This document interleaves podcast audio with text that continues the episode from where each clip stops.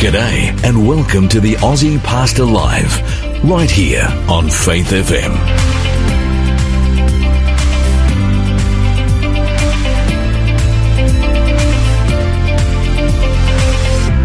Yep, g'day. My name is Lloyd Grolimund. I'm the Aussie pastor. Welcome to our inaugural program. Actually, when I say inaugural, I mean the first program ever that we've done live on Faith FM. And it's a privilege to be here. I've done a lot of live programs online, even to television, but never to radio. Hunty? Hey, mate. He's our producer director. Do I call you producer director? Sounds good. Or is it just producer on radio? I don't know for radio.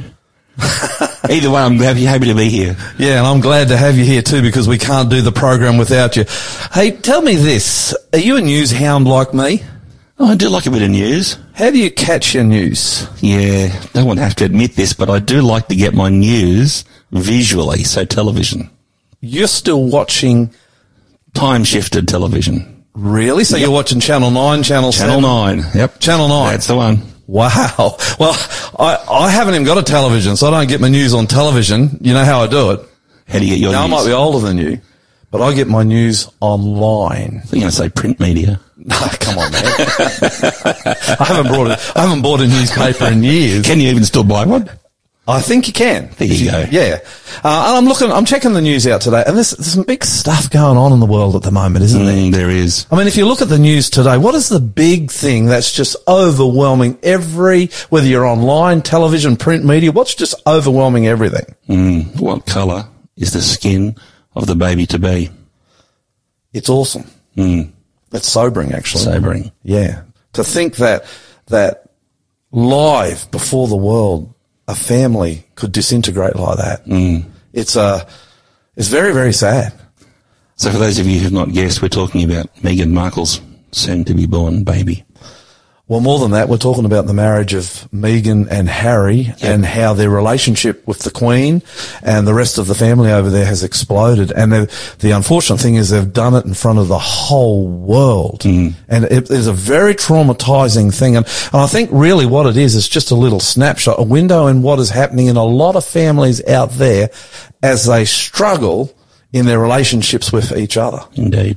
In fact, it, it reminds me why it's so important to have Jesus in your life. Even at, at, at that level with the family, Jesus is able to, to come in and settle things and calm things and, and help people to get on. And it is, it's an unfolding tragedy. When I, when I, I haven't watched it, to be honest, have you? No, and I, I heard Ray Hadley this morning say his wife watched it last night, and he said that's two hours she'll not get back. I, I don't know whether I'd be that harsh, but, but I, I haven't watched it. I've just, I've just read about it and, and seen a few news clips. I, I just think it's very sad. And again, how we need Jesus in our families. Amen. We need Jesus. Um, a couple of other things. This Christian Porter thing. Oh, man, that's bad. It's, it's exploded, hasn't it? yeah, and I think it's it's great that the world is waking up now, and we're saying this kind of sexual behaviour is abhorrent, which is what the Bible's been saying for years.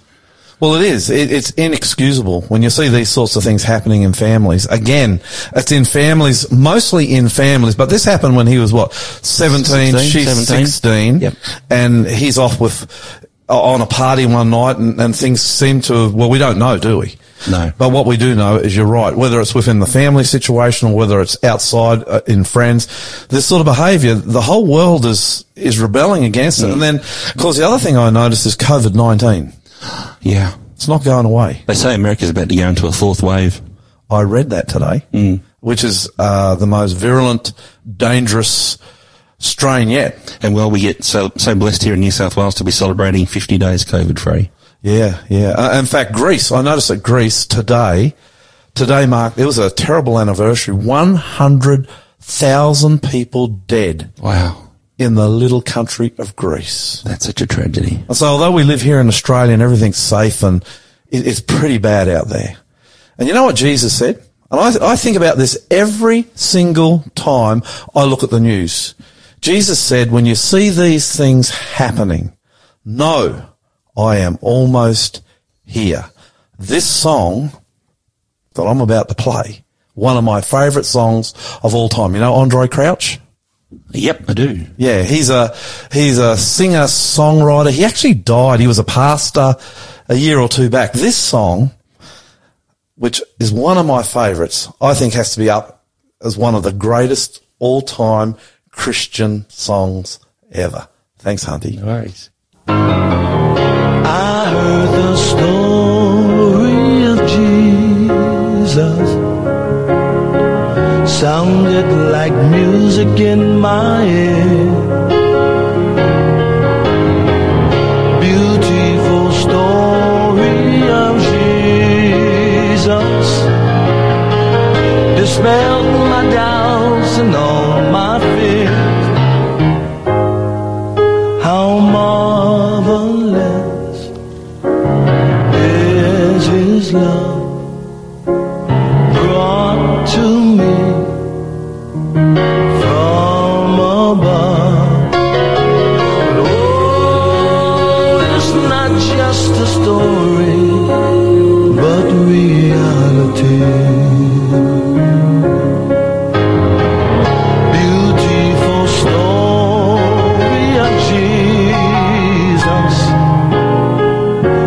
This world is longing to know. Wonderful story of Jesus. I'll take it wherever I go. Tell of His love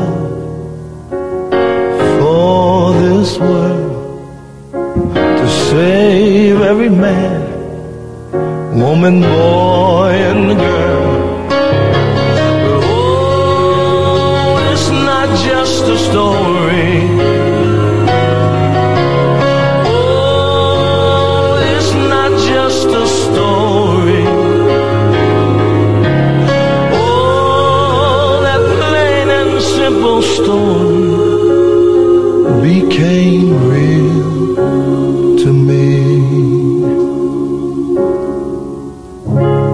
Introduce to you Harold Harker. He is a friend of mine. I've known him for many, many years and he's got an interesting, he's had an interesting life, an interesting background. He's been an administrator, a pastor, a historian. I like that about Harold Harker. He's a very, very, very good historian. He's a father, husband, a grandfather. I just found out today he's a great grandfather. He was once my boss and a very affable boss he was too. And he's a high end tour guide. Welcome, Harold. Thank you, Lloyd. It's great to think back of the time you were with us. We had a fantastic time. Well, that, that's where we're going in this story, isn't it? Because I think about 25 years, it was a long time ago, Harold. We were in Europe with uh, about 30 different people and you were leading a tour. We'd been right through Europe and we'd ended up in Scotland down the southwest end, I think, of Scotland at a place called Wigtown. Do you remember it? Yeah, Wigtown on the Solway Firth there. It's a great story and a fantastic place to visit. Well, that's the story we're going to now of two girls. But before we even go there, set the scene. What is Wigtown like? Or what was it like when this story occurred in 1685?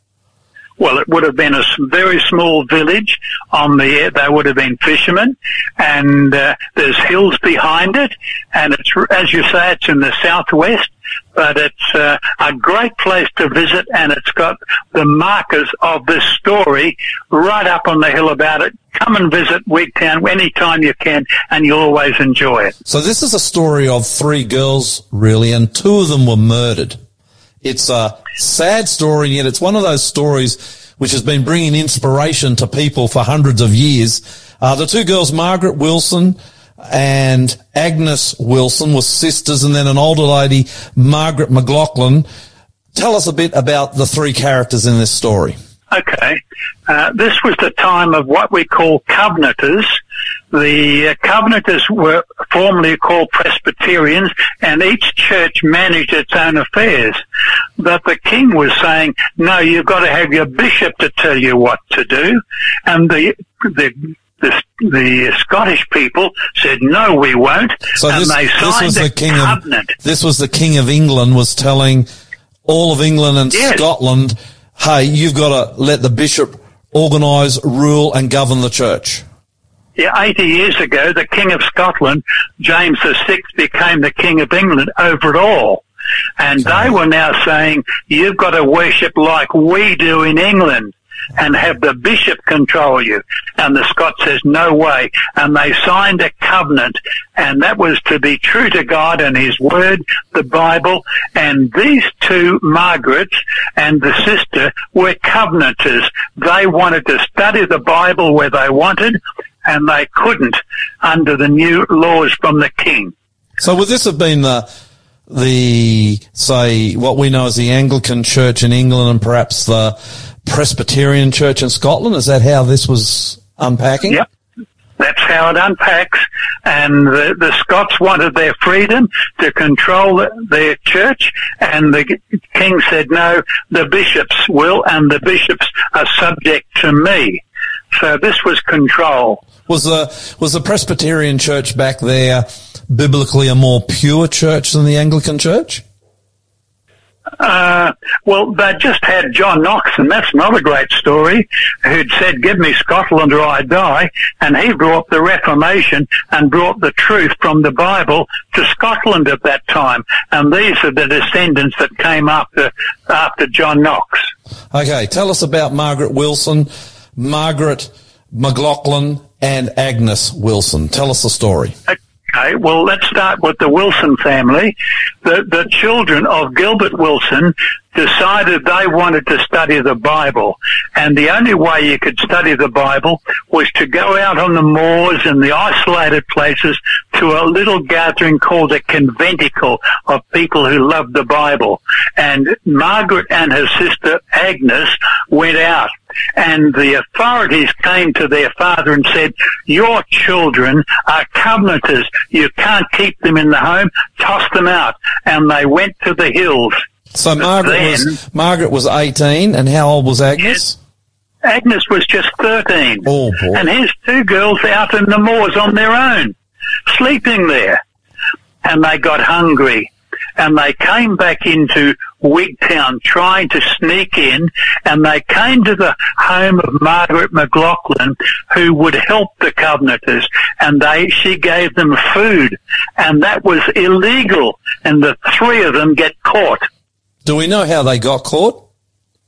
Well, the soldiers there were out to to uh, arrest any and every covenanter they could and put them in jail, and sometimes, uh, many times, kill them because between 1680 and 1685 it was called the killing times, and the king told them go and kill those who want to worship their own way.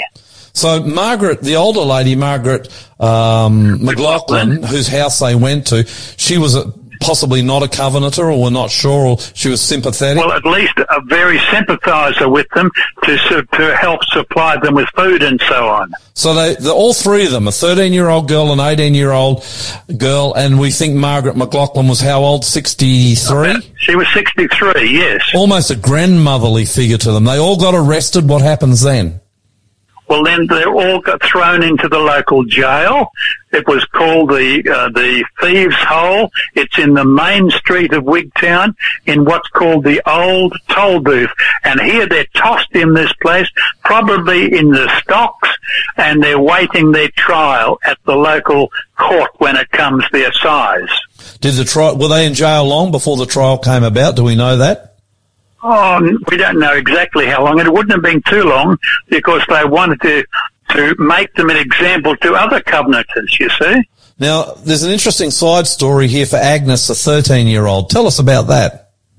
Well, once they were convicted, you see, they were convicted to be tied to a stake and drowned as the tide came in. And the father said, I've got to save my girls. And he went from Wigtown right up to Edinburgh and pleaded at the, with the Privy Council for their lives. And he was told it's 500 Scots pounds for one. Wow, that's a lot of money today.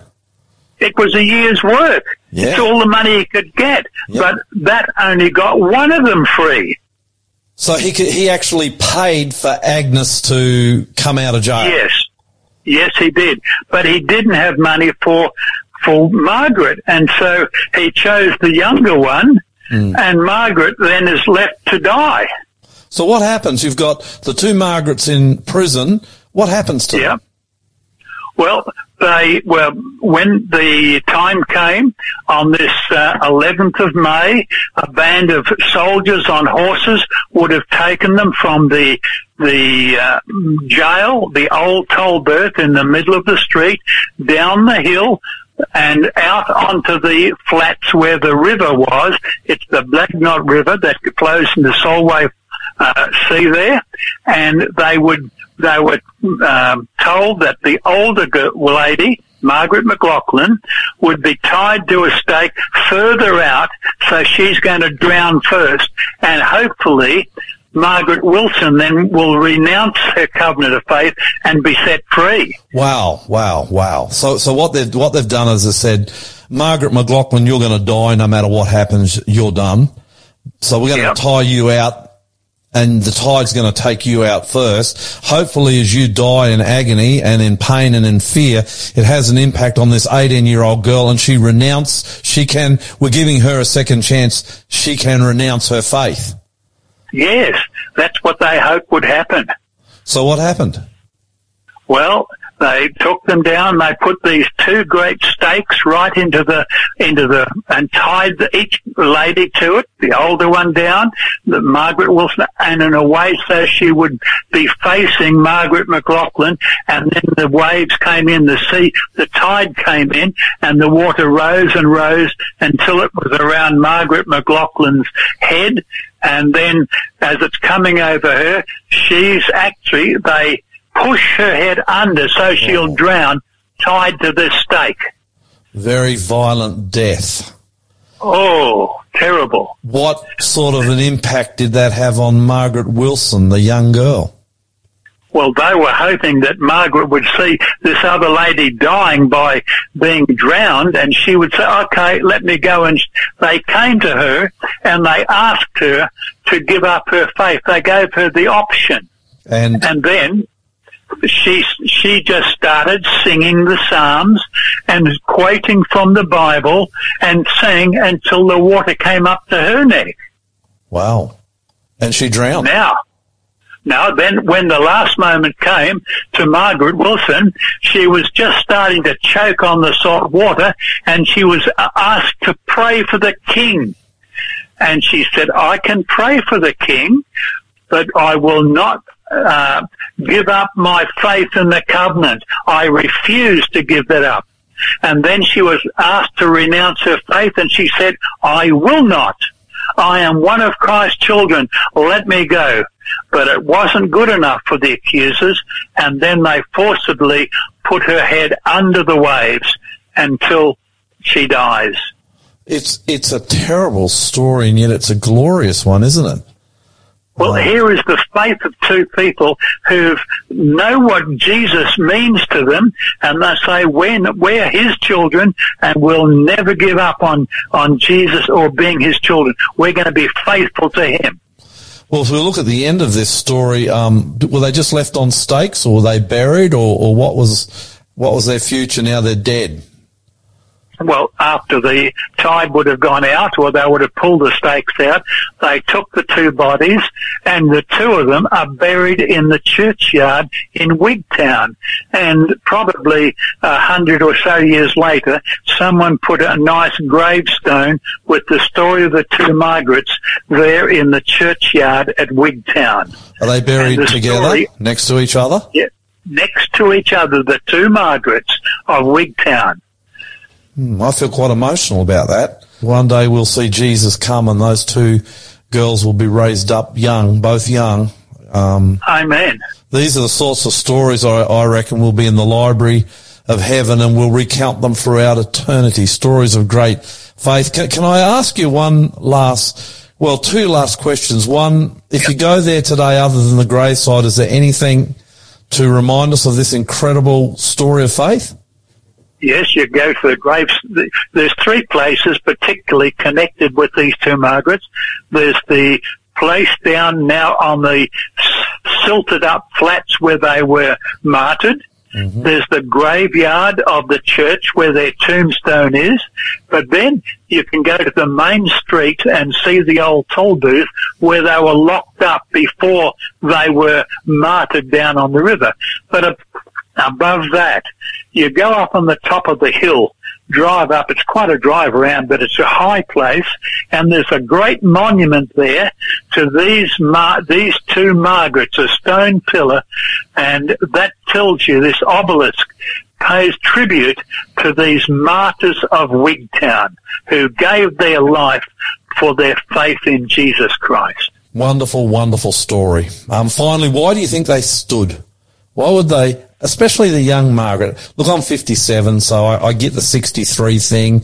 If I often, often say to our producer director here, Hunty, I said, well, if we were to die now, we couldn't really complain because God has given us a, a good life, right, Hunty? Absolutely. Yeah, so we, we don't have any complaints. But at 18, just starting your life, what do you think it was, as we conclude this incredible story, that gave the two Margarets the strength and the courage and the will to die rather than give up their faith. What do you think it actually was?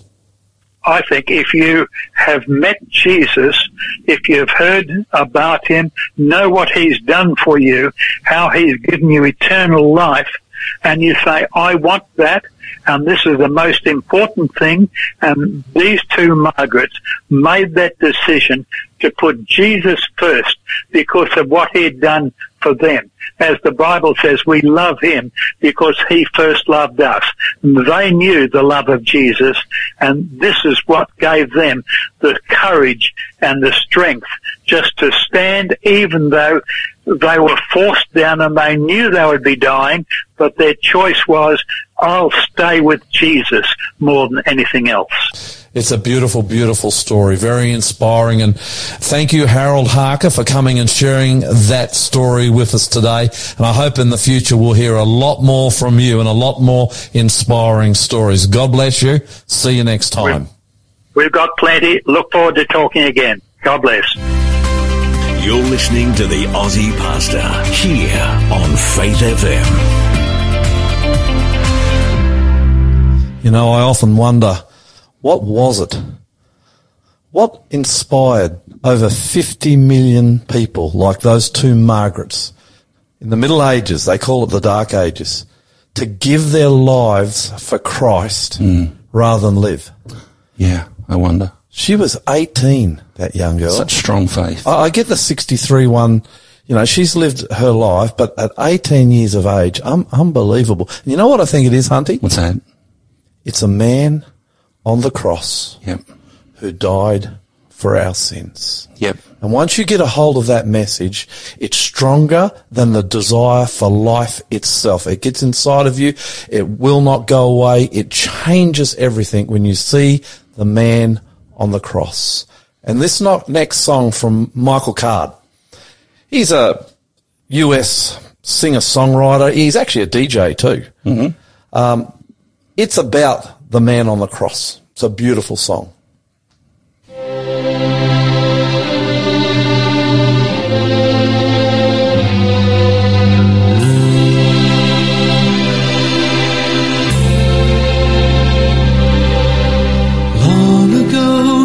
Sin and sorrow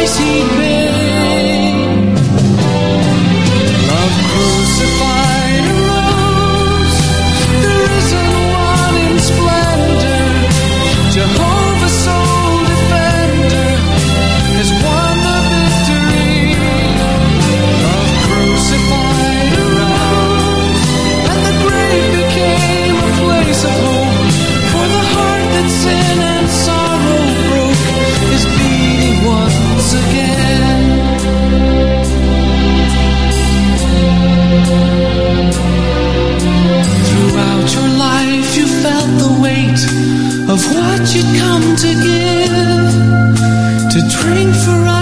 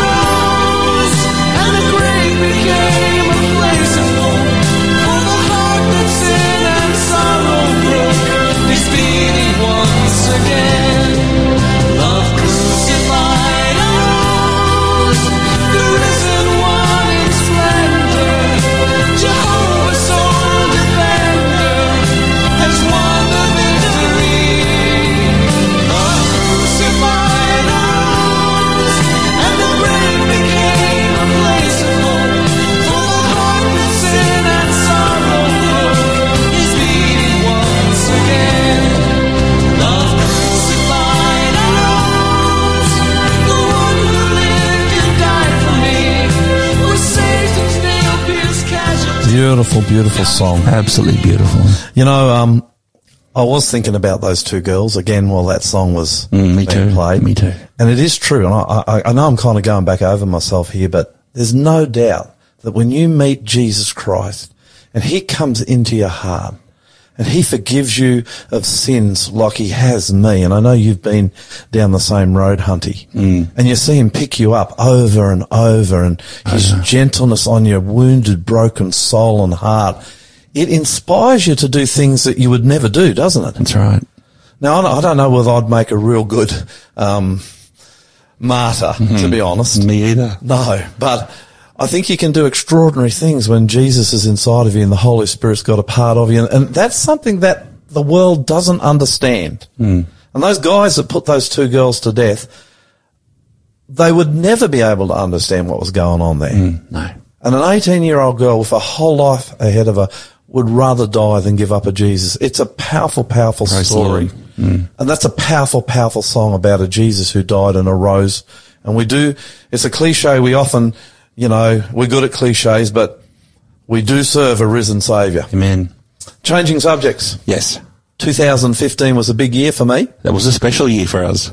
Well, in 2014, actually, right at the end, I got married to Lizka. That's right. So I had two huge. I was there. You were. There wasn't many there either. That's right. I was very, I was very honoured to be part of the inner family circle. well, you are part of the inner family circle, brother. Thank you, mate. But, but, uh, so I got married, but it wasn't the only big thing that happened because really just a month or two later, Hmm. the beginning of 2015, March, what happened? We started a brand new church plant called New Hope.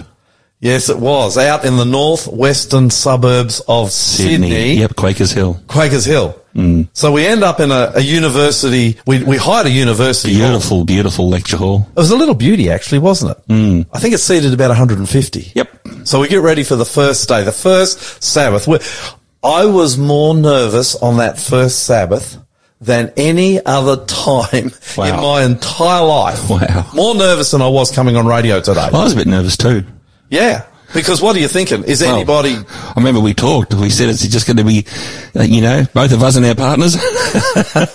actually, we were prepared for that too.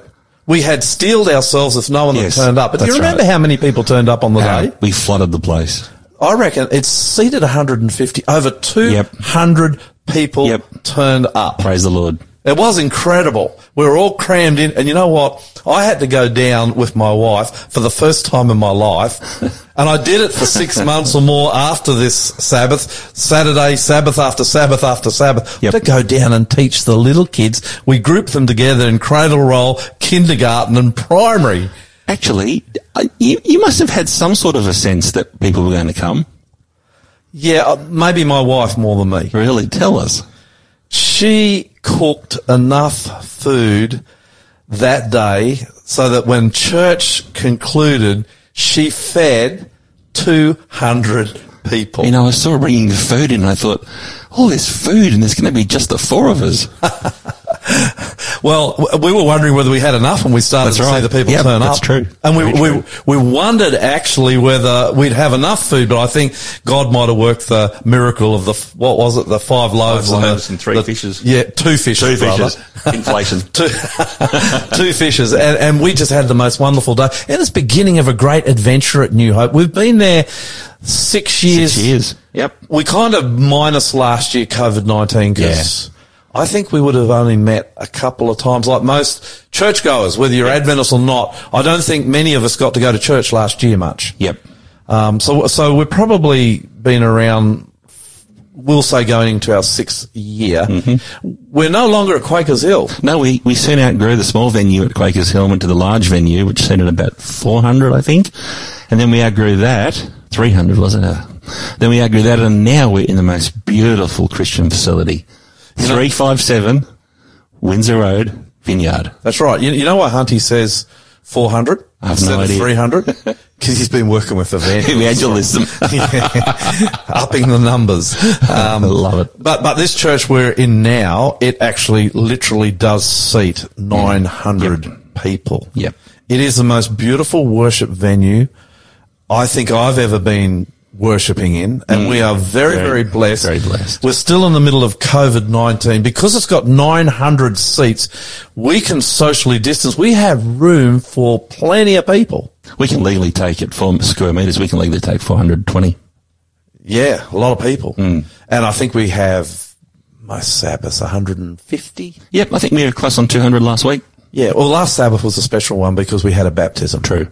Whenever you have a baptism, it's special, isn't it? It is. So if you're in northwest Sydney, this is what I'd say to you. If you're in northwest Sydney, we would love to see you come and visit us at New Hope. But if, if you can't come, you can catch us online. That's right. We're, we're a live streaming broadcast church. Yeah, but it goes down to more than that. Uh, Yeah, look, north, north, uh, uh, north. New Hope is in northwest Sydney, but people listening to this radio program are all over Australia.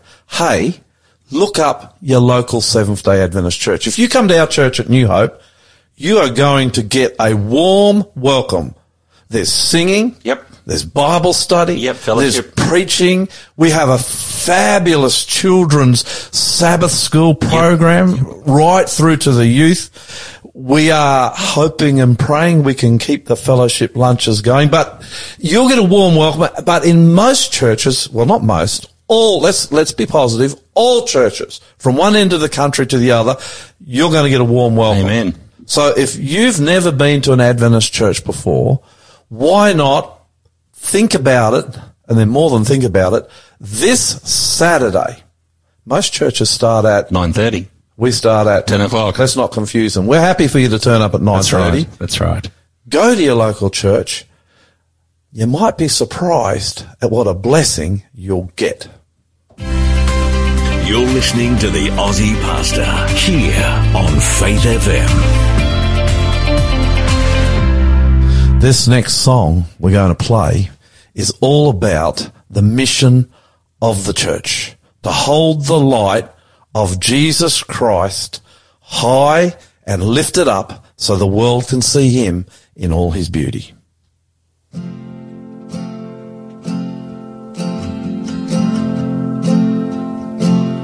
Brightly beams our Father's mercy from His light, house evermore. But to us, He gives the keeping of the lights along the shore. The lower lights be burning. Send a gleam across the way. Some poor fainting, struggling seaman. You may rescue, you may save.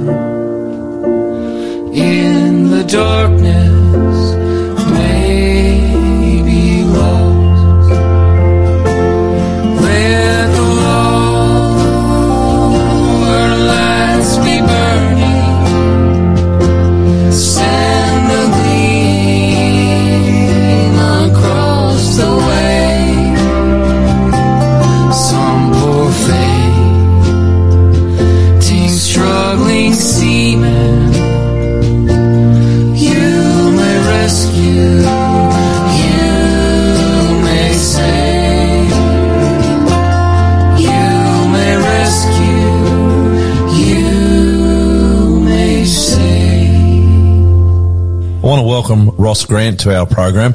Ross and I actually go back to the days of school, high school together, but our paths have diverged. Welcome, Ross, to the program. Thanks for the invitation. Great to be with you. Yeah. Uh, now, listen. Um, I'm a pastor. You're no. You're not a pastor. You went and uh, we went to school together. I think we went to year. Well, I don't think I know. We went to year twelve together. Uh, yeah, that's right. Our lives kind of took a different turn after that. Where did you go, and what do you do today? Did. Well, mine tracked down the uh, the science and research route, and so uh, I became a uh, clinical biochemist, medical scientist, and uh, um, ultimately uh, graduate studies, PhD in particularly neurochemistry. So I've got a particular interest in in how the body works, and I guess broadly how how lifestyle affects it, uh, but particularly the central nervous system, or particularly the brain. So tell us just one more time so I can get that. I'm just a simple pastor. What what are you actually? What do you call what you do? You're a Yeah, well, probably best definition is uh, biochemical pharmacologist. wow. And and where do you work? What sort of work do you do when you've got those degrees and that sort of education? What sort of work do you actually do? Okay, so we have uh, a research centre at, at one of our major private hospitals here in Sydney, at the Sydney Adventist Hospital. So I head up the Australasian Research Institute, and we've got a, a really dedicated, excellent uh, research team there. Okay. And how long have you been doing that for? Ah, wow. Well, I guess you don't mind. I mean, we're we're the same age, but um, I'm, I'm Uh, laughing a little. I'm laughing a little when I say that because, uh, as I keep telling our audience, I'm actually in my 30th year of ministry, which is a bit scary. But and you're right, Yeah. we went to school together, so I can ask you that question. Yeah, yeah, you can, and and so you know, my time in uh, in active uh, research is, is getting pretty close to the same. Now, I've actually brought you on. I hope we can get you on the program a bit, actually, but I brought you on today specifically to speak about one particular, to share your knowledge on one in one particular area. Now, I, I'm a YouTuber, and what I mean by that, I actually don't do a lot of YouTube, although we do have. Um, I've got my producer director Hunty. We do have a, a YouTube channel there somewhere, but I'm on YouTube all the time, and I watch this this particular program of a young couple that are traveling around the world, and every morning they wake up, and the first thing this young husband does for his wife is he goes and brews her a nice, fresh, hot coffee. I can almost Yeah. smell the coffee Yeah. through the computer screen. I don't want to speak specifically about coffee right now. I want to go even to a higher level, I guess, and ask you a simple question to start this off. Is caffeine, which is in coffee, of course, is caffeine good for you? Yeah, look, that's a great question, Lord. And if I can go back to just your uh, uh, just your comments about the young couple, uh, one of the reasons why he and his wife are going to enjoy having that coffee in the morning is because of the effects of caffeine. Now, the smell of coffee, I mean, I love it. Lots of people love it. The taste of it is actually is, a flavour that I like as well. But if it were just those two, you wouldn't be drawn to it as much, you know, as as uh, as what most people are. And there is a real need for people to get up in the morning and have their have their coffee, uh, or at least whatever other caffeinated beverage they've got. And the, the reason for that is the caffeine. And so the reason the- the question then is, is caffeine good for you? What's it actually doing? Well, there's a couple of positives to it. And again, just going back, that's why we like it in the morning or people Mhm. around the world like it in the morning. Uh, and that is because the caffeine itself is a, is a, is a stimulant in one sense in that it actually gets you, it makes you feel, gives you a little high, gives you some of that little bit of extra dopamine and, and uh, a little bit of serotonin as well. So you actually physically, neurochemically, the brain actually feels a little bit high. Uh, it does a couple of other things as well, but they're one of the main things. It also gives you a little, uh, kind of like a stress hormone boost, so you feel like you sort of, oh, you know, get up and get into stuff. So people like it for that reason. And I don't know how much detail you want to get into, but I'll wait for you to ask me that Well, question. Actually, I, I, I was thinking as you were giving me that answer, I'm actually not a big caffeine drinker. I, I never have been, um, Dr. Ross. Uh, even as a young fellow when we were hanging about, I never drank caffeinated, caffeinated drinks. But when I am going to, say, visit my parents, we both come from Brisbane. So when I'm going up to Brisbane, where you're from too, uh, and I'm going, say, at night, I will have a Coca-Cola, a full strength Coke. And I tell you what, I, I buzz.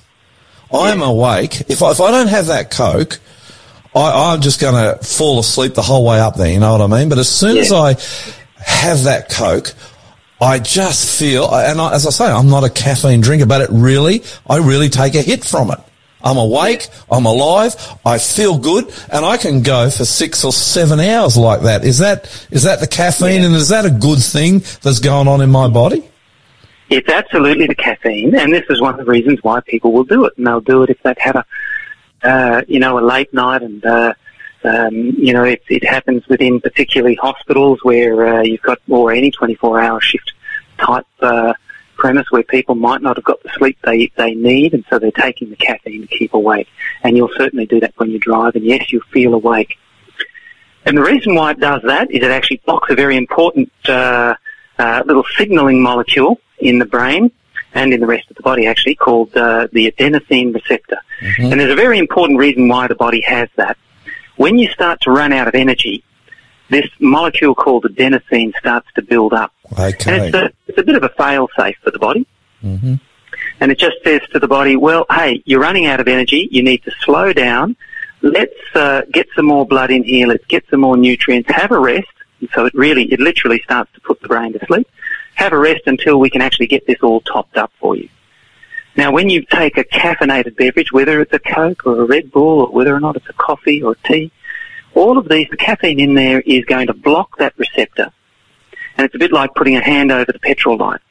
So, I'm, comes so on I'm, and tells- I'm actually still tired as I'm travelling up tired. there. Absolutely. And so what that means is, is that even though you're awake, you are actually low in energy. And what it means is you don't make very good decision making, uh, decisions when you've actually got that happening because the blood flow that normally is there or wants to increase the energy within that part of the brain is actually been, uh, been shut down. And so it's one of the reasons why, and you know, in the bad old days with the truck drivers uh, Yeah. Allowed to drive whenever they like. I mean, they were staying awake on, on things like, uh, you know, caffeinated pills and things like that. But they could make some very bad decisions and cost people a lot of lives. And unfortunately, it still does, even, you know, in, in as I was saying, a range of different circumstances, including being on the road and some of the professional pursuits So where they use it. if, if I'm a, if I drink Coke all the time, so I'm a, re- actually I used to when I was a builder, terrible thing, man. I was drinking two litres a day. When I actually went off it, um, when I went to Avondale, I actually went through withdrawal, withdrawal. But if I'm drinking like that all the time and then I, I, I go on a trip from Sydney to Brisbane and I have my Coke, will I get a hit or has my body become used to it and it's of no use anymore? Okay, well that's important because what happens is that when you are doing it as a regular user, the body come, becomes what's called habituated to it. So the drug caffeine is in there and it's, as I said, blocking the adenosine receptor. So what the body does is go, oh, I really, it recognizes that it really should be reacting to something. So eventually what it does do is increase the number of those receptors per cell. Okay. So now you become super sensitive to caffeine, or sorry, super sensitive to adenosine, And you actually need the caffeine in order to just feel normal. Wow. So you, you don't necessarily get as big a high. But what happens if you don't have it? You're super sensitive to tiredness. You're super sensitive, and that's why people will get these headaches if they don't have their coffee in the morning because now their adenosine is high. It actually causes what's called vasodilation, but the blood vessels to dilate, and that dilation within parts of the brain actually makes you feel it's one of the headaches that people can get for which caffeine actually blocks those or stops those. So it's not actually giving you anything, and this is probably another comment I wouldn't mind making. Hmm. The, the caffeine is not actually giving you anything. All it's doing is blocking something. And so you feel as if you're okay, but in fact you haven't got, it's not getting any more energy. The body can't use the caffeine for making energy or anything like that. It's still using up whatever is left there. It's just that the normal fail-safe, that normal safety, if you like, switch has been blocked. And so you just think it's okay. So what could happen to me if I was doing that all the time? I could actually end up drinking more Cokes or more coffees or whatever your caffeinated drink of choice is, more Red Bulls, just to feel normal. Is that a, a fair comment? That's a fair comment, and that's that's really what happens with somebody who is habituated to it. And some people are more affected than others, um, but uh, it's it's uh, it's unfortunately the the common outcome. And as we say, it's it's not actually doesn't improve anything. Um, Is that why people? Is that why people are having double shots and triple shots of caffeine in their their coffee because they need bigger and bigger hits? Yeah, I think it is um, because they want to sort of get back to that. Uh, oh, you know, I, I really did feel so good with that, or I feel much better if I have more of that. And the more they do that, the more unfortunately the body adapts to try and sort of bring it back to an equilibrium.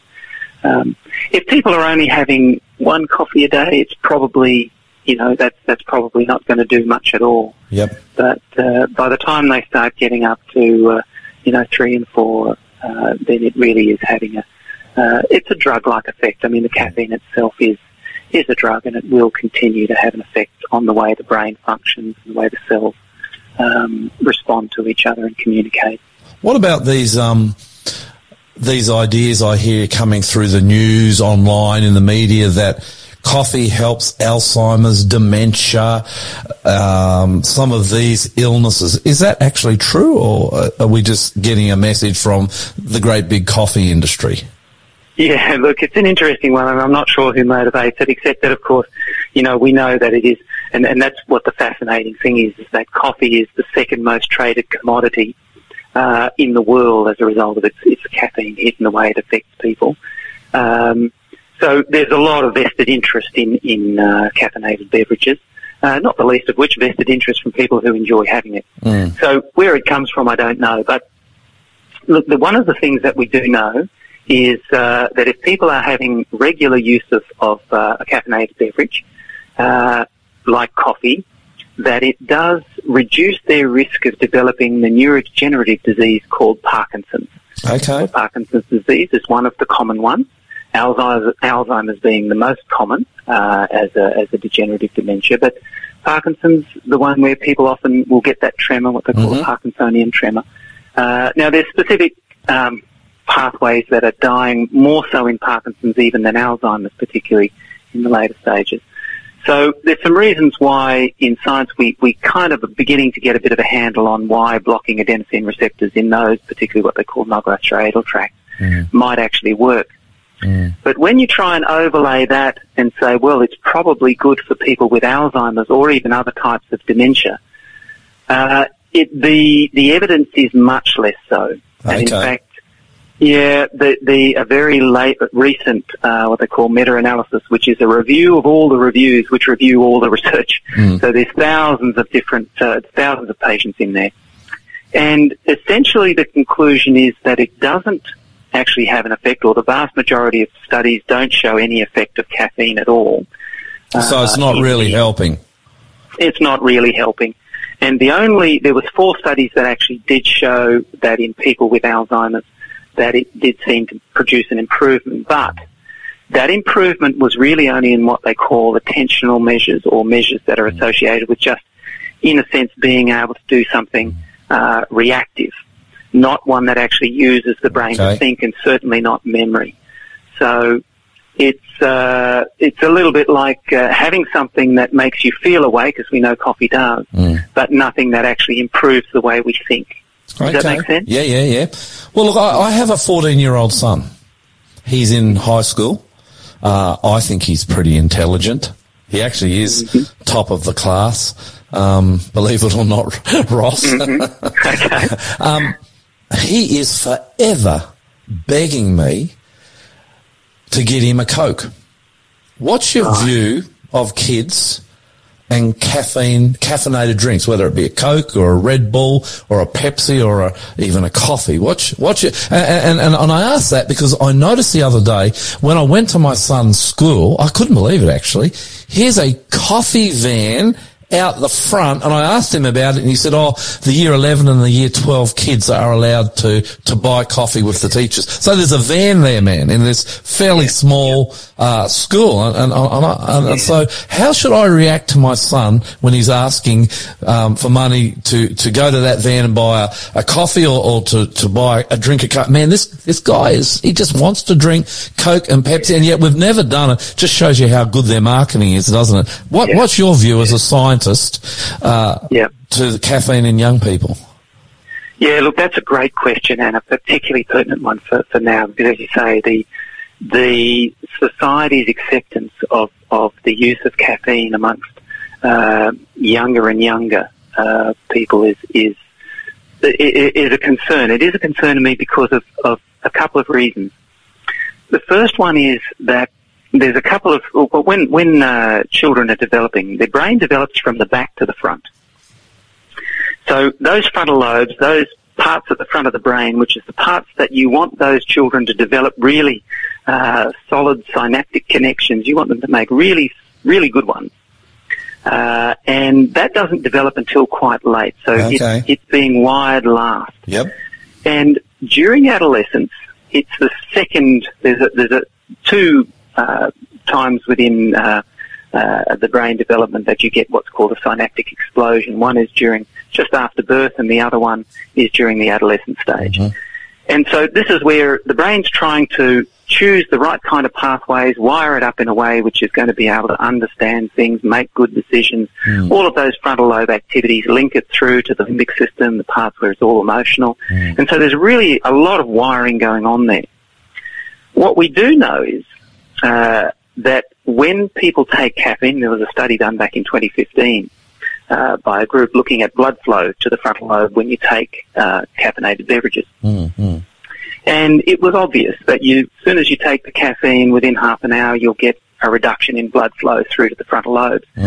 Now, broadly speaking, that's not a good thing because you need the blood in order to provide the nutrients, which provides the the uh, the all of the chemicals that's needed in order for the brain to develop and, and get the oxygen and everything that it needs to form well.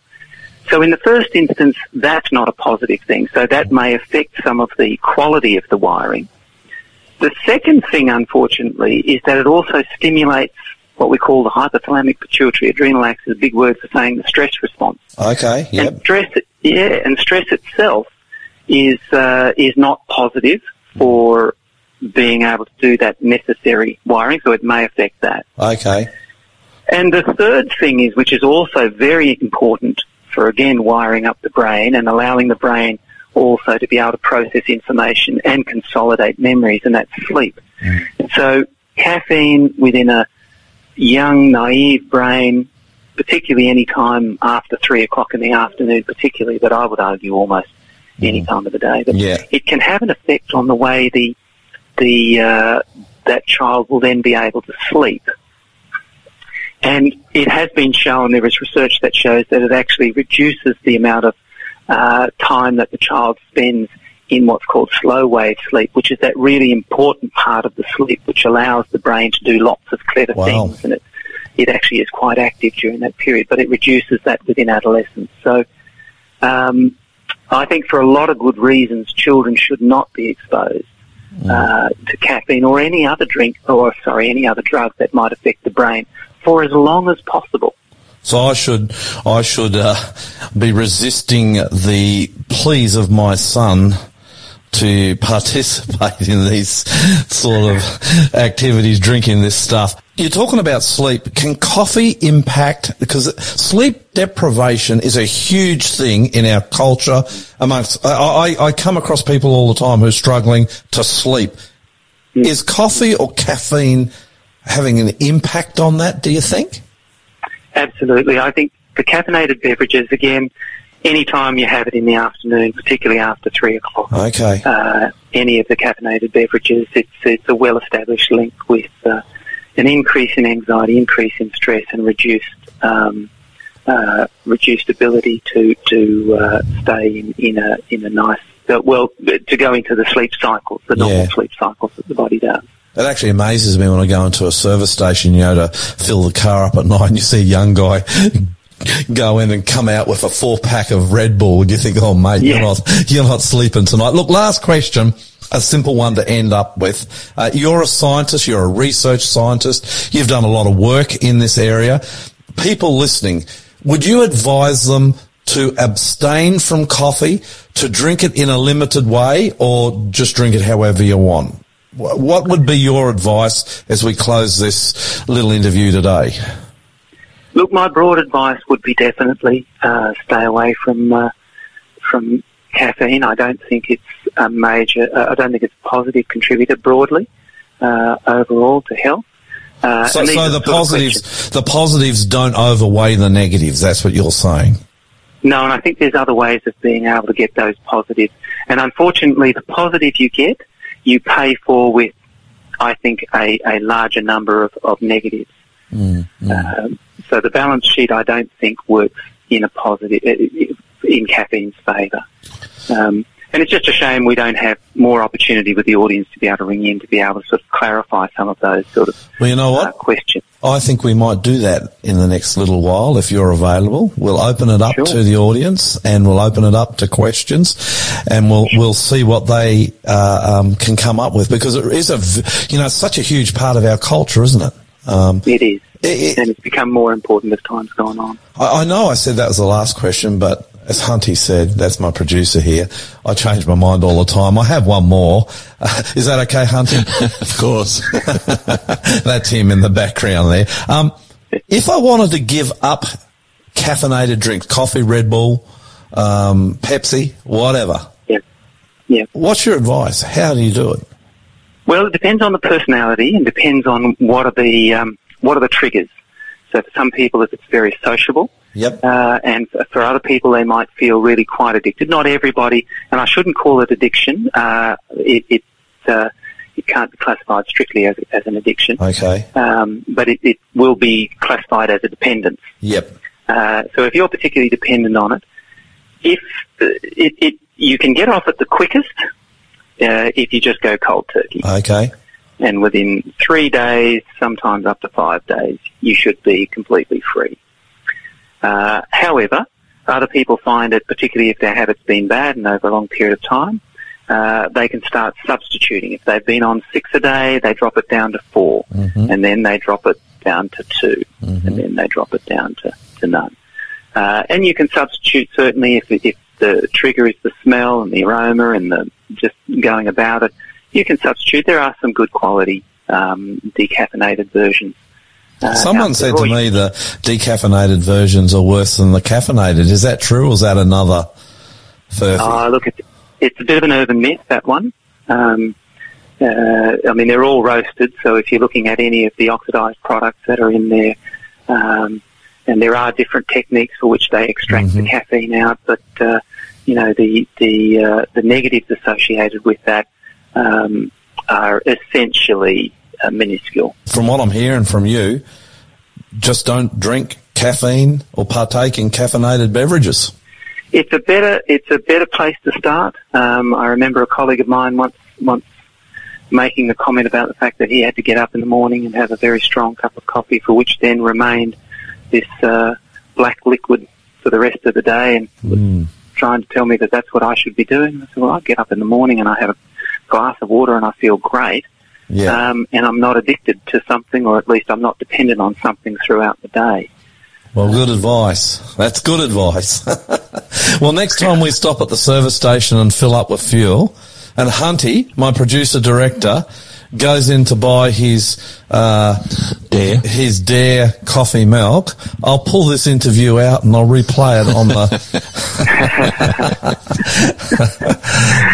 Thank you, Dr. Ross Grant. I wish we had more time. Such a fascinating subject, but hopefully we can get you back soon and we can continue to look at our bodies and our health and uh, how we can live better lives. All right. Thank you, Lloyd.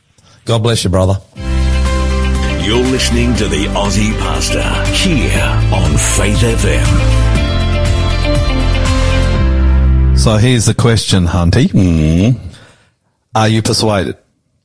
Next time we stop at the service station to buy fuel and you go in to pay for it, I always like it when you're going in to pay Oh, for good. it. Will you come out with an iced chocolate instead of an iced dare double shot coffee? The flesh is weak, Lloyd. The flesh is weak. But I would like to say now, after hearing that, that yeah, I, I will probably try and not do that.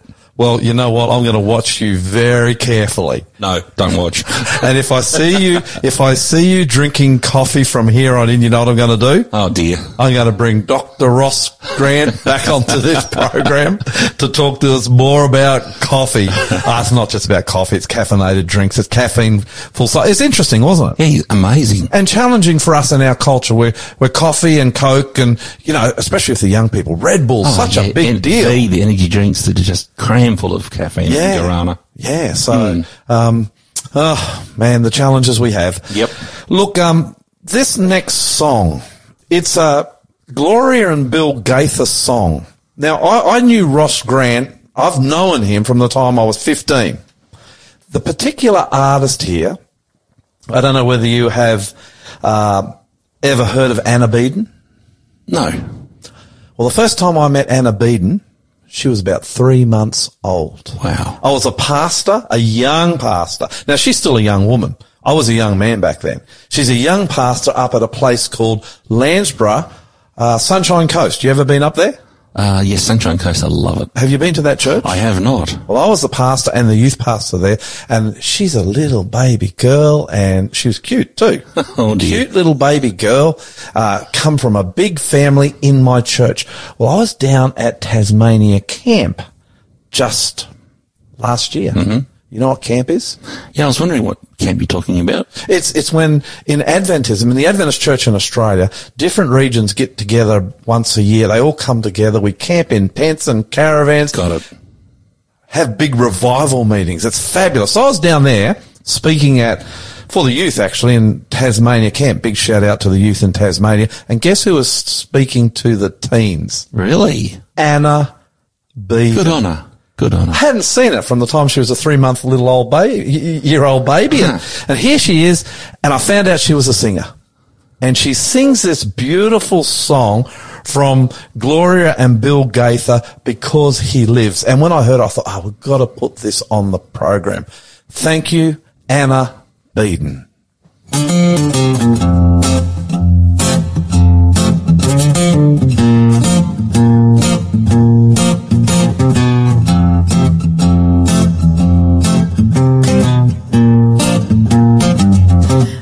God sent his son.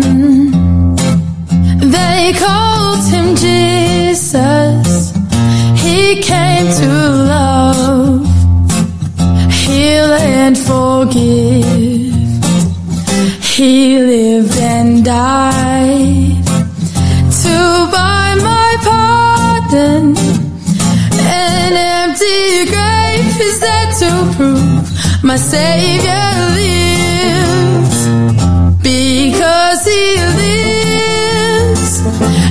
Can face tomorrow. Because He lives, all fear is gone. Because I know He holds the future. And life is worth the living just because he lives. How sweet to hold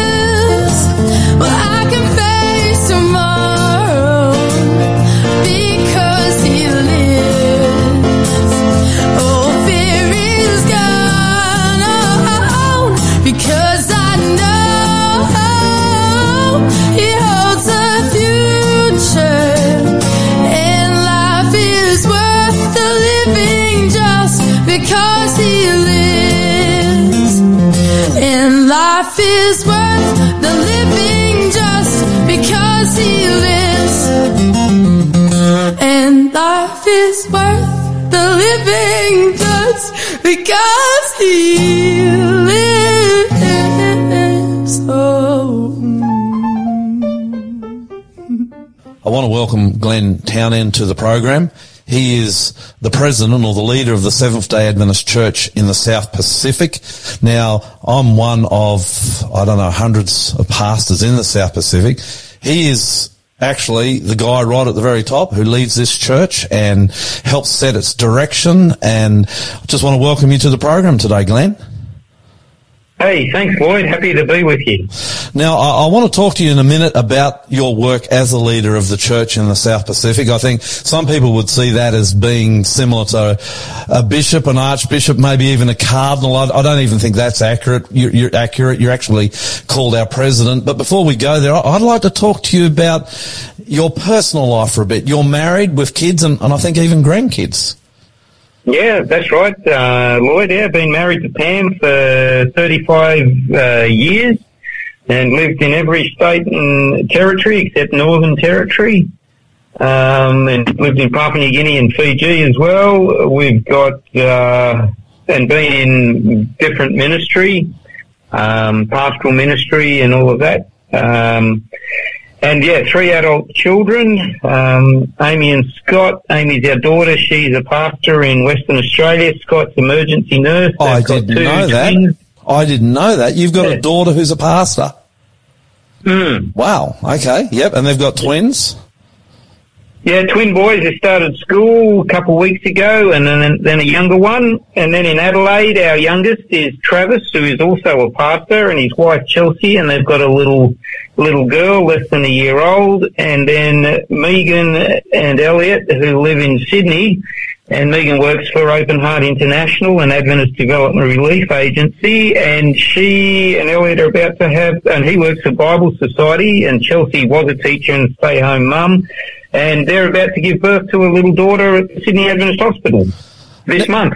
Uh, exciting times. You, you were, I, I think I picked up on your wife's Facebook uh, page that you actually had a grandchild right in the middle of COVID 19 and couldn't get down to them. Is that right?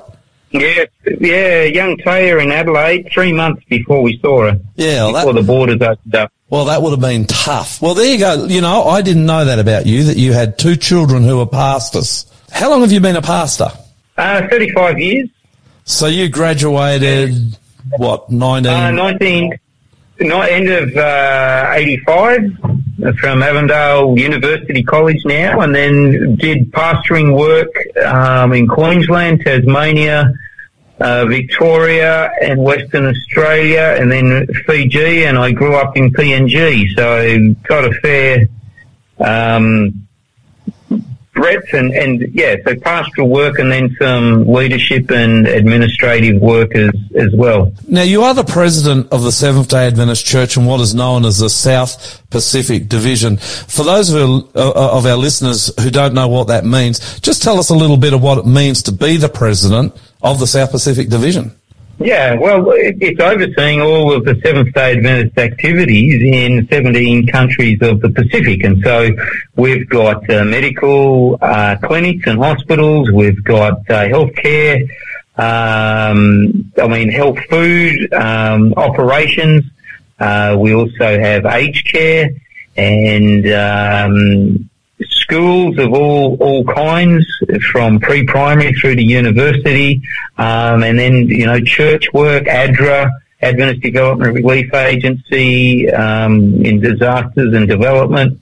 So yeah, there's a whole lot, and the countries, you know, as small as say Pitcairn, Niue, and Nauru, and uh, the bigger countries are Australia, New Zealand, Papua New Guinea, and then there's a lot of other Pacific countries, Solomons, Fiji, Vanuatu, Tonga, Samoa, Kiribati, Tuvalu, and lots of cultures. We've got Micronesian, Polynesian, Melanesian, Maori, Aboriginal, um, and then a whole lot of the recent immigrants, mainly to Australia and New Zealand. So it's a pretty diverse role.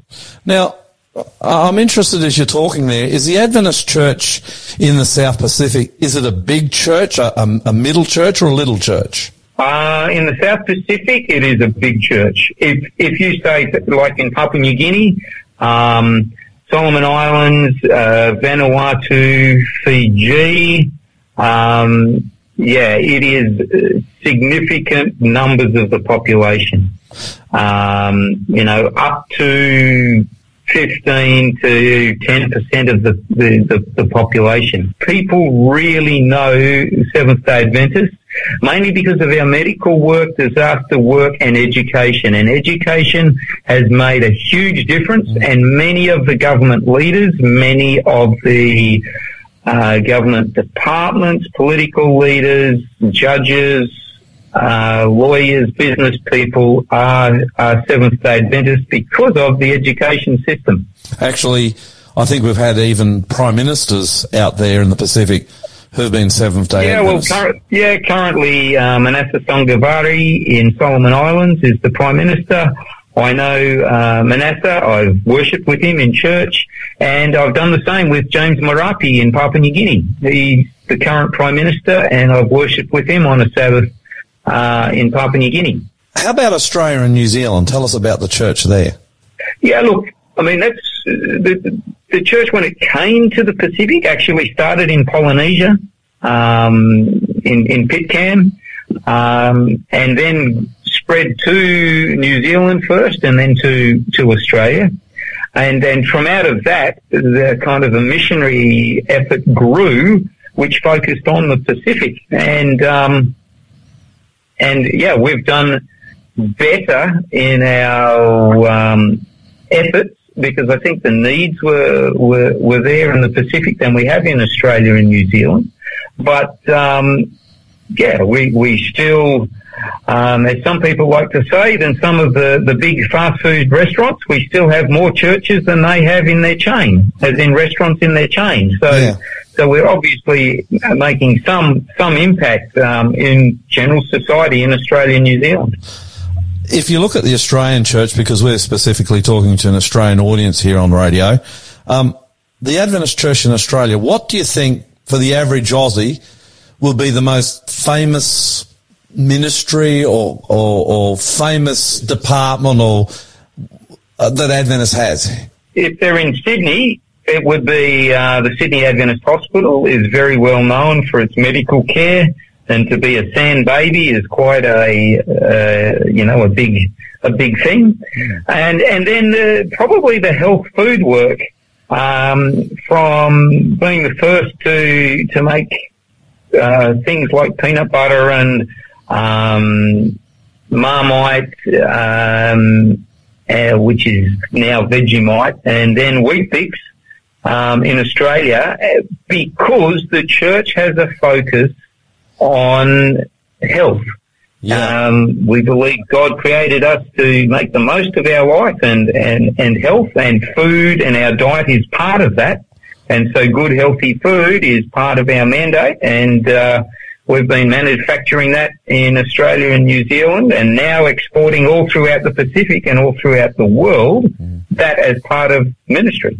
Now, the, the San Hospital, let's just talk about that for a moment. Uh, I think it's a wonderful hospital, but I'm very biased because my youngest daughter was born in the San and my oldest daughter graduated a couple of years ago from Adventist, uh, Avondale University College. In fact, she was the first, gra- the first year to graduate from Adventist, Avondale Adventist University College. Did I get that right?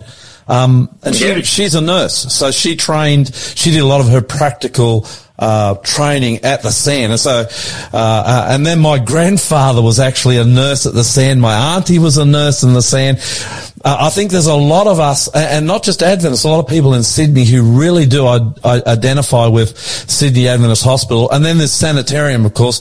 I eat. I don't know about you, but I eat four Weet-Bix for breakfast with so good and honey every morning. My wife says I should eat two, but I eat four. Um, but I- Yeah, well, I, I, I've, I've gone to two and I do have the, uh, the so good with, oh, with it, definitely. is that the chocolate so good, or is that the the No, no, no, no. The unsweetened, at the moment, it's unsweetened almond. Yeah, actually, funny you say that. I'm moving to almond too, but Sanitarium put out some delicious food, and and it's amazing how many people actually don't realise that the Adventist Church and Sanitarium are, are, are linked. Do you do you have anything to do with the governance of Sydney Adventist Hospital and Sanitarium, or is it more just you oversee from afar? How does that actually work? Yeah, look, um, we, we, we oversee from afar. They've got good management systems in place. Um, yes, I, I connect with the leaders, um, on a regular basis to support them. I chair the Adventist Healthcare Limited board and I'm part of the, uh, Sanitarium Health and Wellbeing group. Can I ask you some quick questions about Adventism? Sure. If I asked you to tell me briefly who Adventists are, what would you say? They are a people of of hope that want to inspire people to hope and to well-being.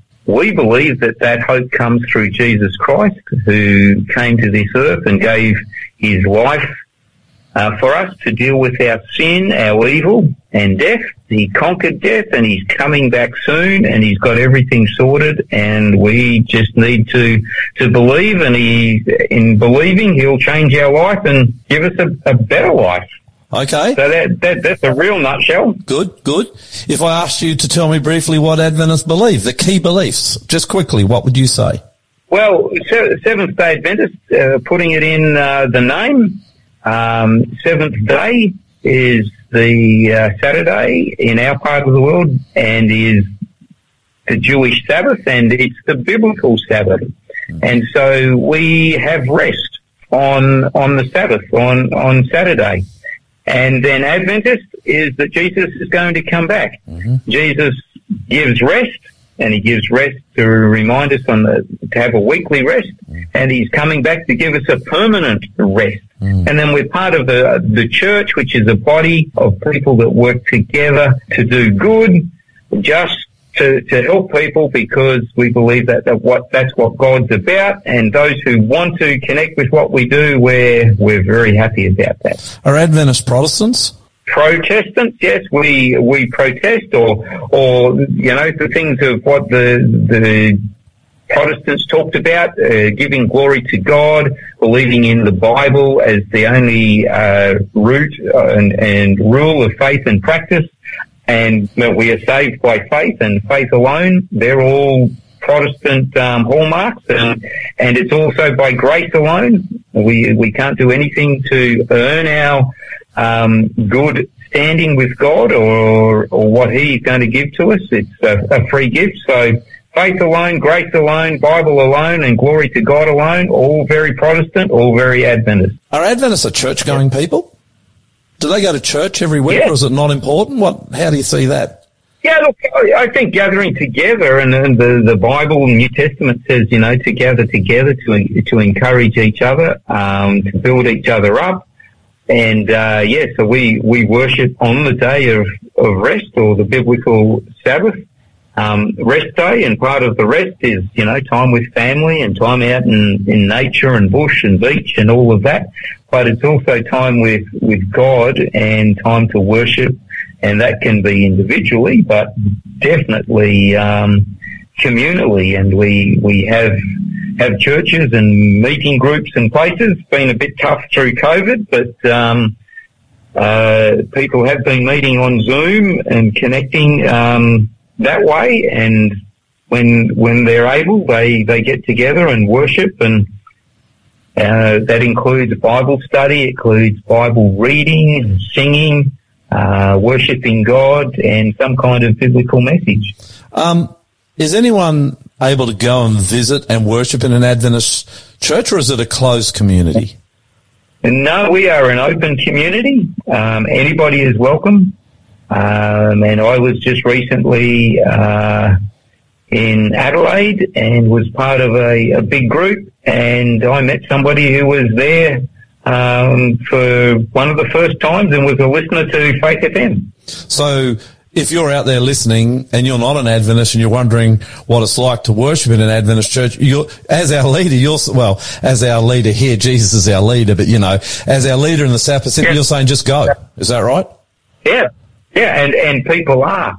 And I mean, I'm part of a local church where I live on the Central Coast, um, of New South Wales, and um, yeah, we, we see new people coming every every couple of weeks, Yeah. and it's it's good. And some come and have a look and say, yeah, that was okay, but and there's some who come and say, What do you think we can and- do to be more relevant? I, I think our, our message is relevant. Every time, most times that, you know, I've connected with, with new people who, you know, come into church or, or whatever, they, they, they find it, they find it relevant. So I think we've got a, a good relevant message. Um, it, it, it makes sense. It's, it's holistic. It gives value to life. It, and there's ideas about the future and, um, certainty. So I think all of that is is good. I think Aussies like to see Christianity in action. Yeah. So if you are a Christian and Jesus has changed you, what are you doing to help others? And so I think local churches should have service projects and local groups should be, be doing doing something that's benefiting the community. Do you have a, and I know you do, but I'm just interested, do you have a vision for the church you lead? Yeah, look, I, I certainly do. Um, I, I do want us to to have that impact, inspiring hope and well-being. And Jesus, you know, when Jesus comes into a person's life, like if you re- read in the Bible the stories of Jesus, everybody who met Jesus' life was changed. Now, some didn't, you know, like we have free choice. They they went their way, and but others who chose to go along with it, they they saw their lives improve, whether it be through physical healing, emotional, spiritual healing, you know, forgiveness and all of that. And and I believe that that is what we want. That that the church can be this this place that brings is kind of like uh, the fountain of hope, of grace, of forgiveness, of of mercy, giving people a new chance and a, a, a new life, and out of that comes really good well-being, um, health in all its um, aspects. I really appreciate you coming and speaking to us on the program, Glenn. Um, I know you're very busy. You travel a lot. You don't get a lot of time at home with your wife. By the way, does your wife travel with you or are you on your own most of the Ah, time? look, yeah, look, yeah, sometimes she has, and because of COVID, I've never spent so many consecutive nights uh, with her in all of our marriage, and we're we're still doing okay. Yeah, praise the Lord. that is a that's a wonderful thing. Yes, uh, I, I think some of our wives have had a great shock with us pastors as we've been home in evenings and times where they're not used to us being around. But yeah, it's been good, hasn't it? Um, That part of it. Well, well, look, God bless you in your ministry. Um, I, I hope and pray things continue to move well and the church moves forward. And uh, maybe we'll get you on the program again sometime in the future, and we can talk about some other things from your perspective as the leader of the church. Thank you, Glenn Townend. Hey, be happy to, Lloyd, and uh, thanks for the opportunity, and uh, God bless you and all the uh, the listeners of Faith FM. You're listening to the Aussie Pastor here on Faith FM. It's not often you get to talk to the boss, Hunty. That's right. And I enjoyed that. You did very well. A funny thing is, uh, we've actually been in ministry similar times and we're similar ages, but somehow I seem to have missed him through the years. We've never really worked together, but the little bit I've had to have with him, um, he's a good leader. Mm, Uh, amen. and we're blessed to have him. Now, you've spent some time working all over the world, is that right? I have. Tell us been a few blessed. places you've been. Oh, my favourite place is Europe, USA, You worked in Europe Philippines. Yeah, yeah, many times. And the USA? Mm, a lot. Have you lived, uh, have you been based living only in Australia or have you been, Uh, I had a job for a while where I was based out of a suitcase. I really loved that. and you travelled all over the yeah, I world? doing stuff for Hope Channel International. That was great. Yeah. Now I've been working with you for probably, I don't know, 10? 10 years. 10, 11? Something like that. Yep. It seems a long time, doesn't it? Seems like a life sentence. Before you work with me, you had a mate in the United States that you used to work with. yeah, Warren Judd. What a top bloke. And he was, you were working in media over there? Yeah, yeah, he got me started in television actually. Now he has a daughter who sings Yes, Shaney, Shaney Judd, Shaney Deal. and she's a part of a group that's very dear to your heart. Very dear. Faith first.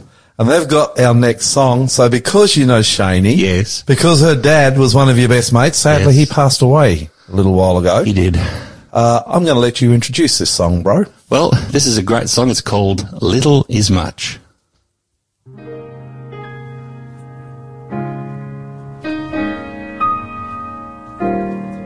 in the harvest field now ripen. There's a work for all to do, and hark the Master's voice is calling to the harvest, calling you. Does the place you're called to labor seem so small or little known? Well, it is great if God is in it forsake His own. Little is much when God is in it. Labor not for wealth or fame. There's a crown, and you can win it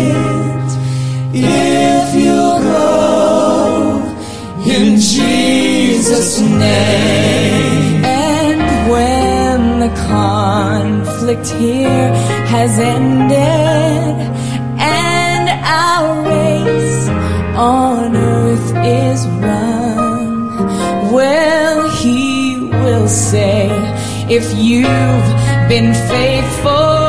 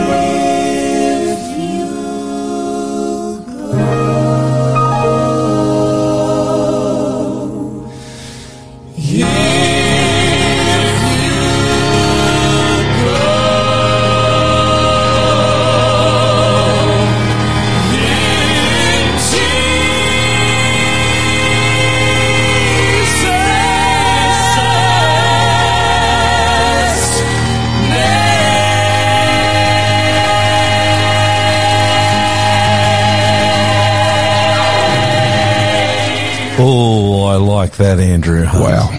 That's faith first. Actually, the girl singing who had the vocal part in that is That's Shaney. That's correct. Yep. Yeah.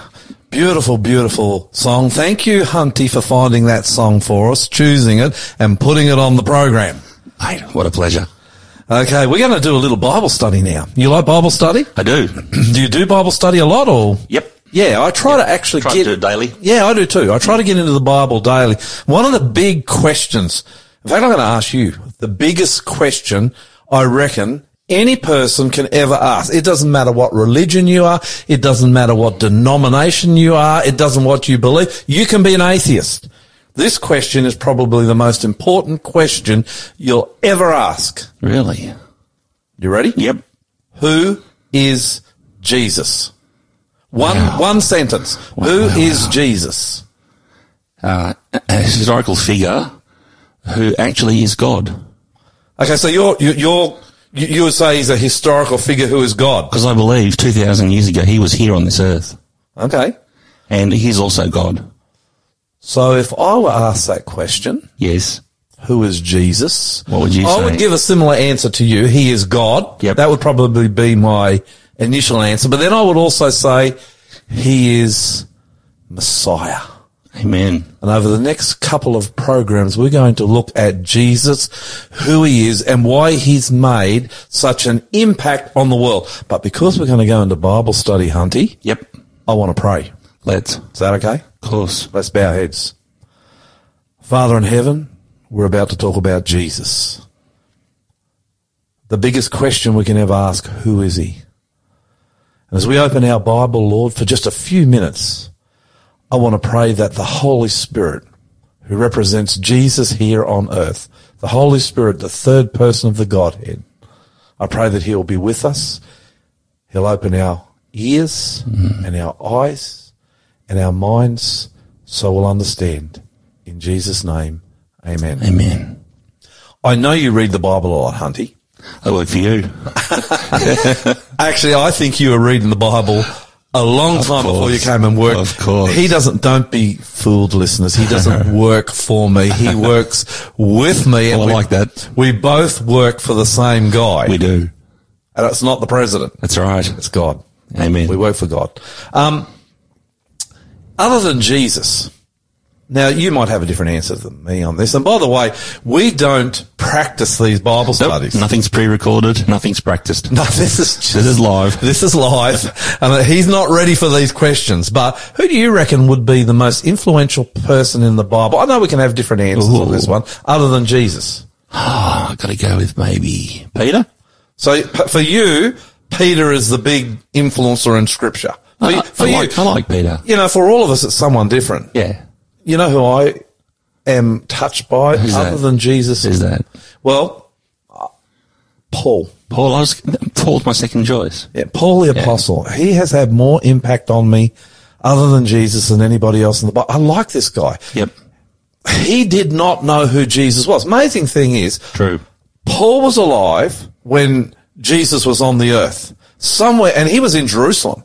Somewhere, somehow, he misses Jesus. Now, it, I cannot understand. We went to Jerusalem, oh, about a year ago. Remember Yep. that? I cannot understand how you can be in Jerusalem at the time when Jesus was there and miss him.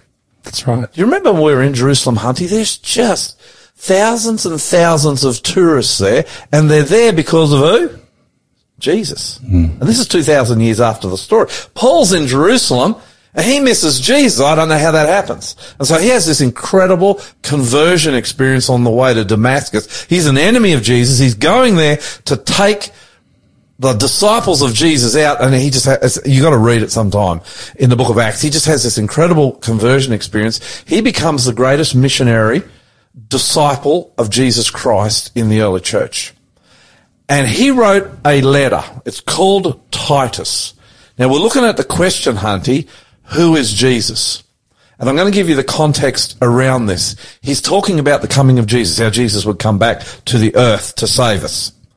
And this is what Paul, the greatest, in my opinion, my view, I get that, the greatest uh, apostle in the Bible, this is what he has to say about who Jesus is. We're only looking at one thing today. Who is Jesus? Titus, if you have a Bible at home, or you're on your phone and you can get to a Bible app, this would be fantastic if you could look at this. Titus chapter 2 verse 13. Hunter, you want to read that for me, mate? Yeah, sure.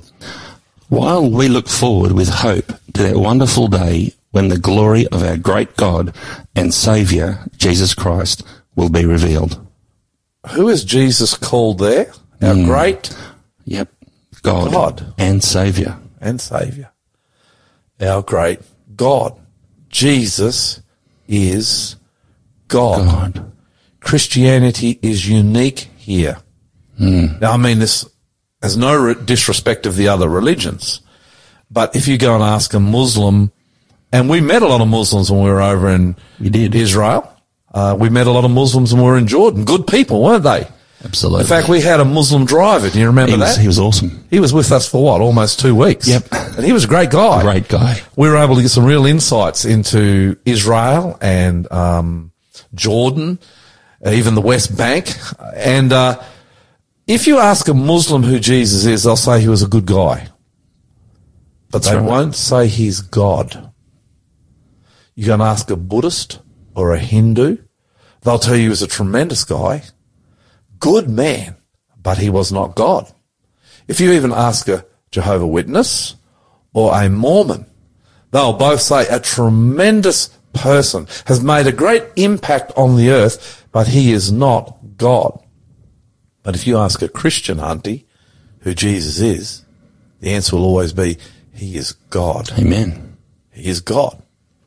Next text, mm-hmm. Hebrews. Yep. A lot of people argue about this particular question, who is Jesus? And I always like to take them here to Hebrews chapter 1 and verse 8. Context.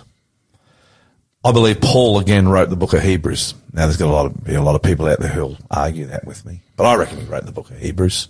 Remember the question is, who is Jesus? So we already know that Paul says that Jesus is God, God, because he yeah. said, we're waiting for Jesus, our great God and Savior, to come back and get us.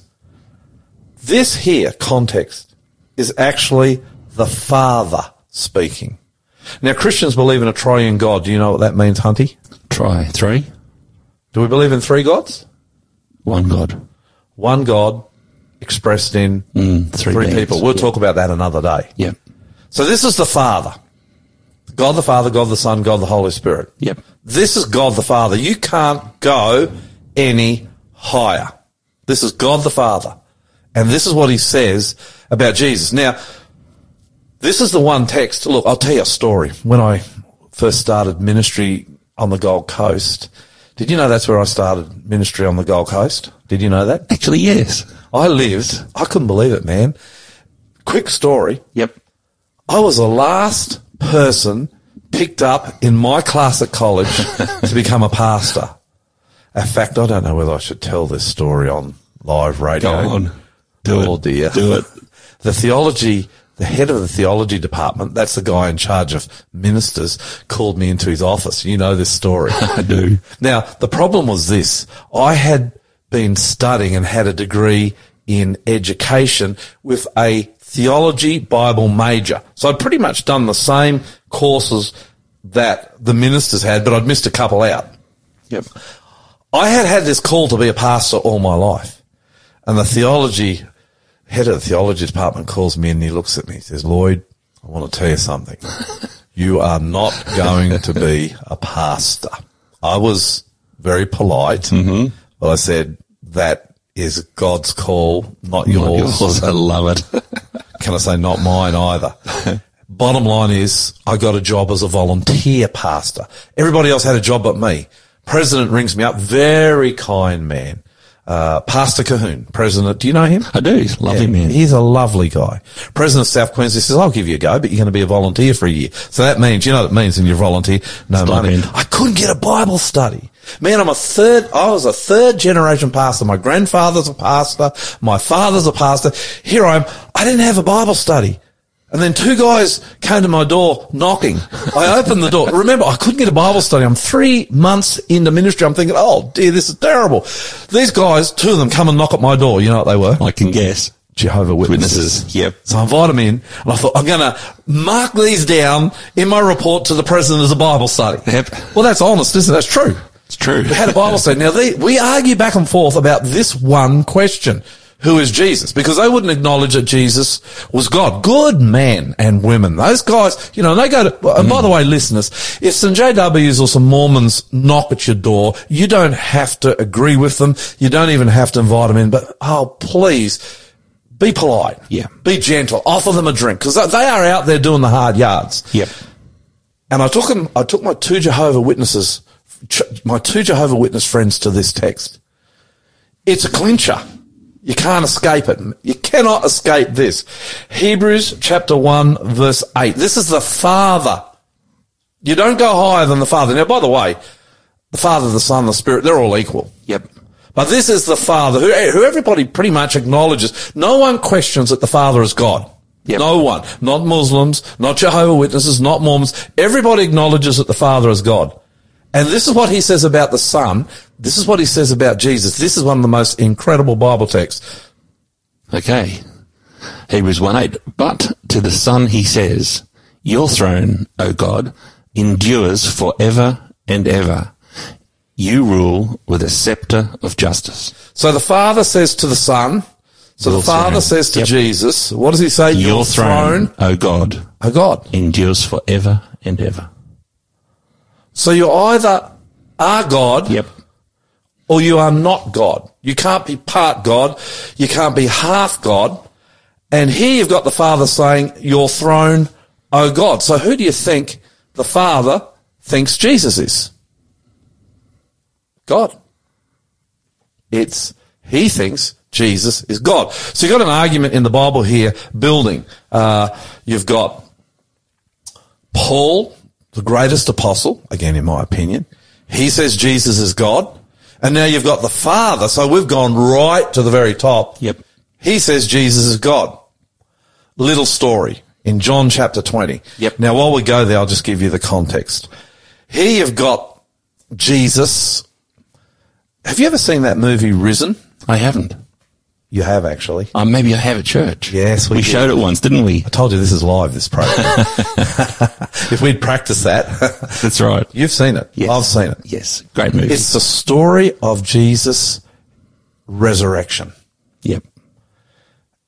And it took my breath away when Jesus comes through the door and the disciples saw him for the first time. You know what I did, Hunty? When I, this, I don't know, maybe, I, I'm feeling emotional now.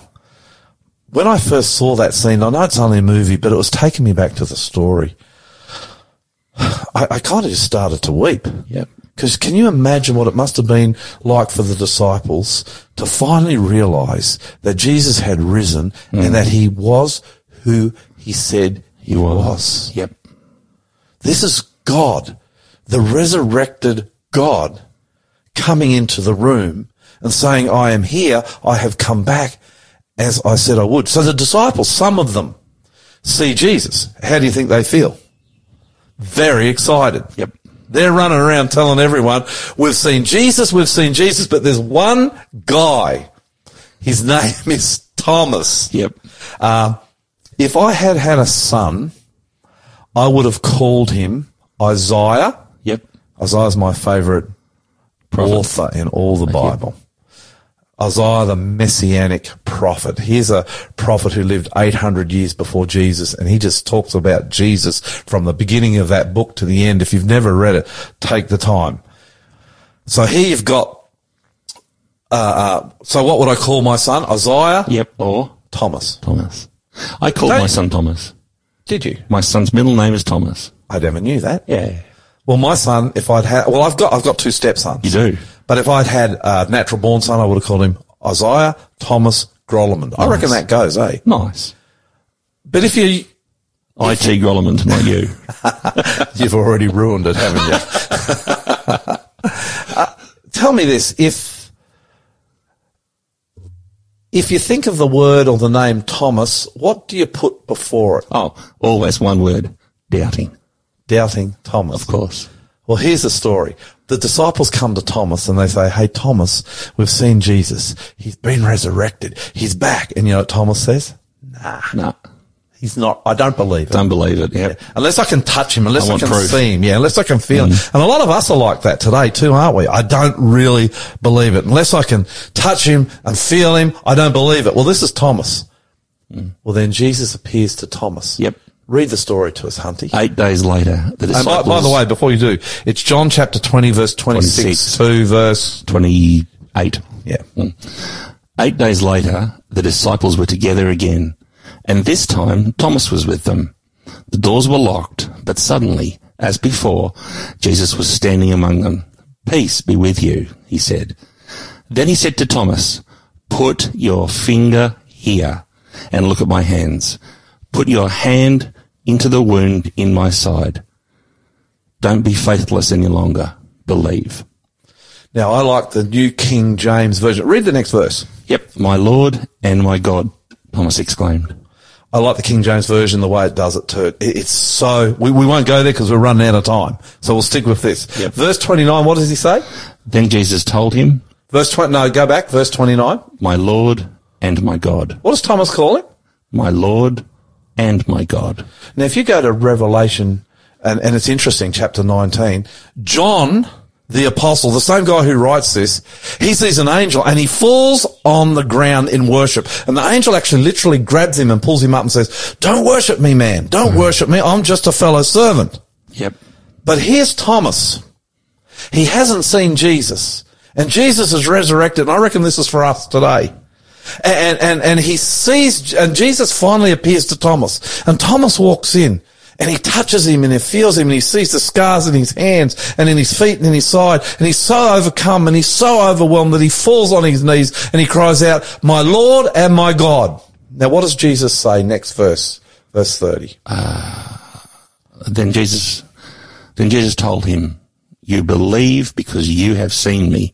Blessed are those who believe without seeing me. Believe what? Believe that Jesus was resurrected and God. Amen. Thomas confirmed that Jesus was God. When John was with an angel and he fell down to worship him, the angel pulled him up. Yep. But when Thomas is with Jesus and he falls down to worship him and he acknowledges him as Lord and God, Jesus says, blessed are you because you have seen and believed. But then he says to you, Hunty, blessed are those who have not seen and yet still, Still believe. Amen.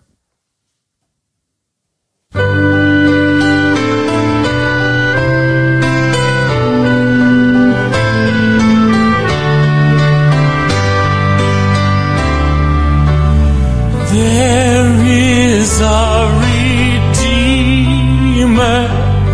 Jesus, God's own Son, precious Lamb of God, Messiah, Holy One. Jesus, my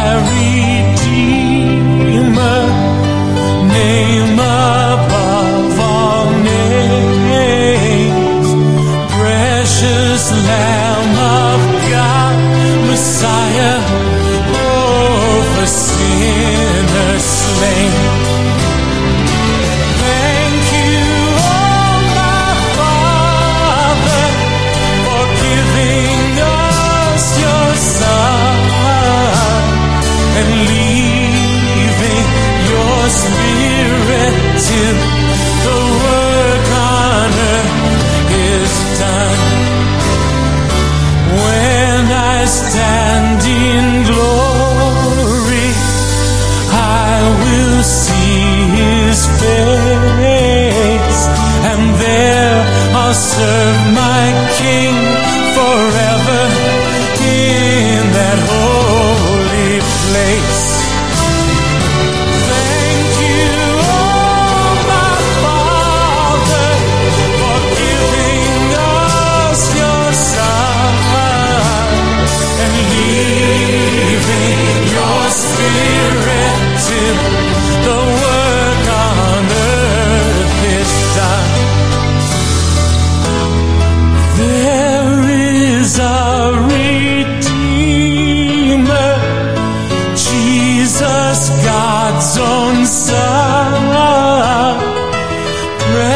precious Lamb of God, Messiah,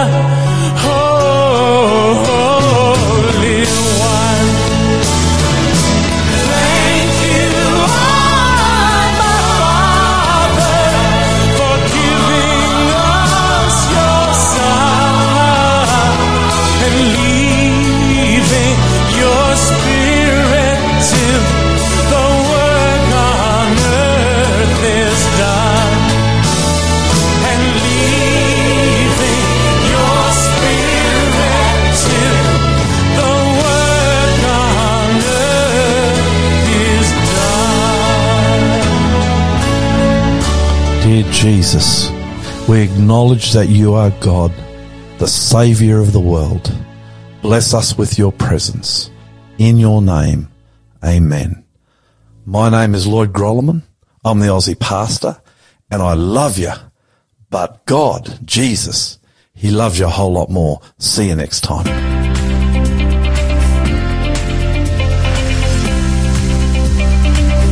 Thanks for joining the Aussie Pastor. If you enjoyed today's program and would like to find out more about Jesus, our ministry, or ways to support us, go to findjesus.tv.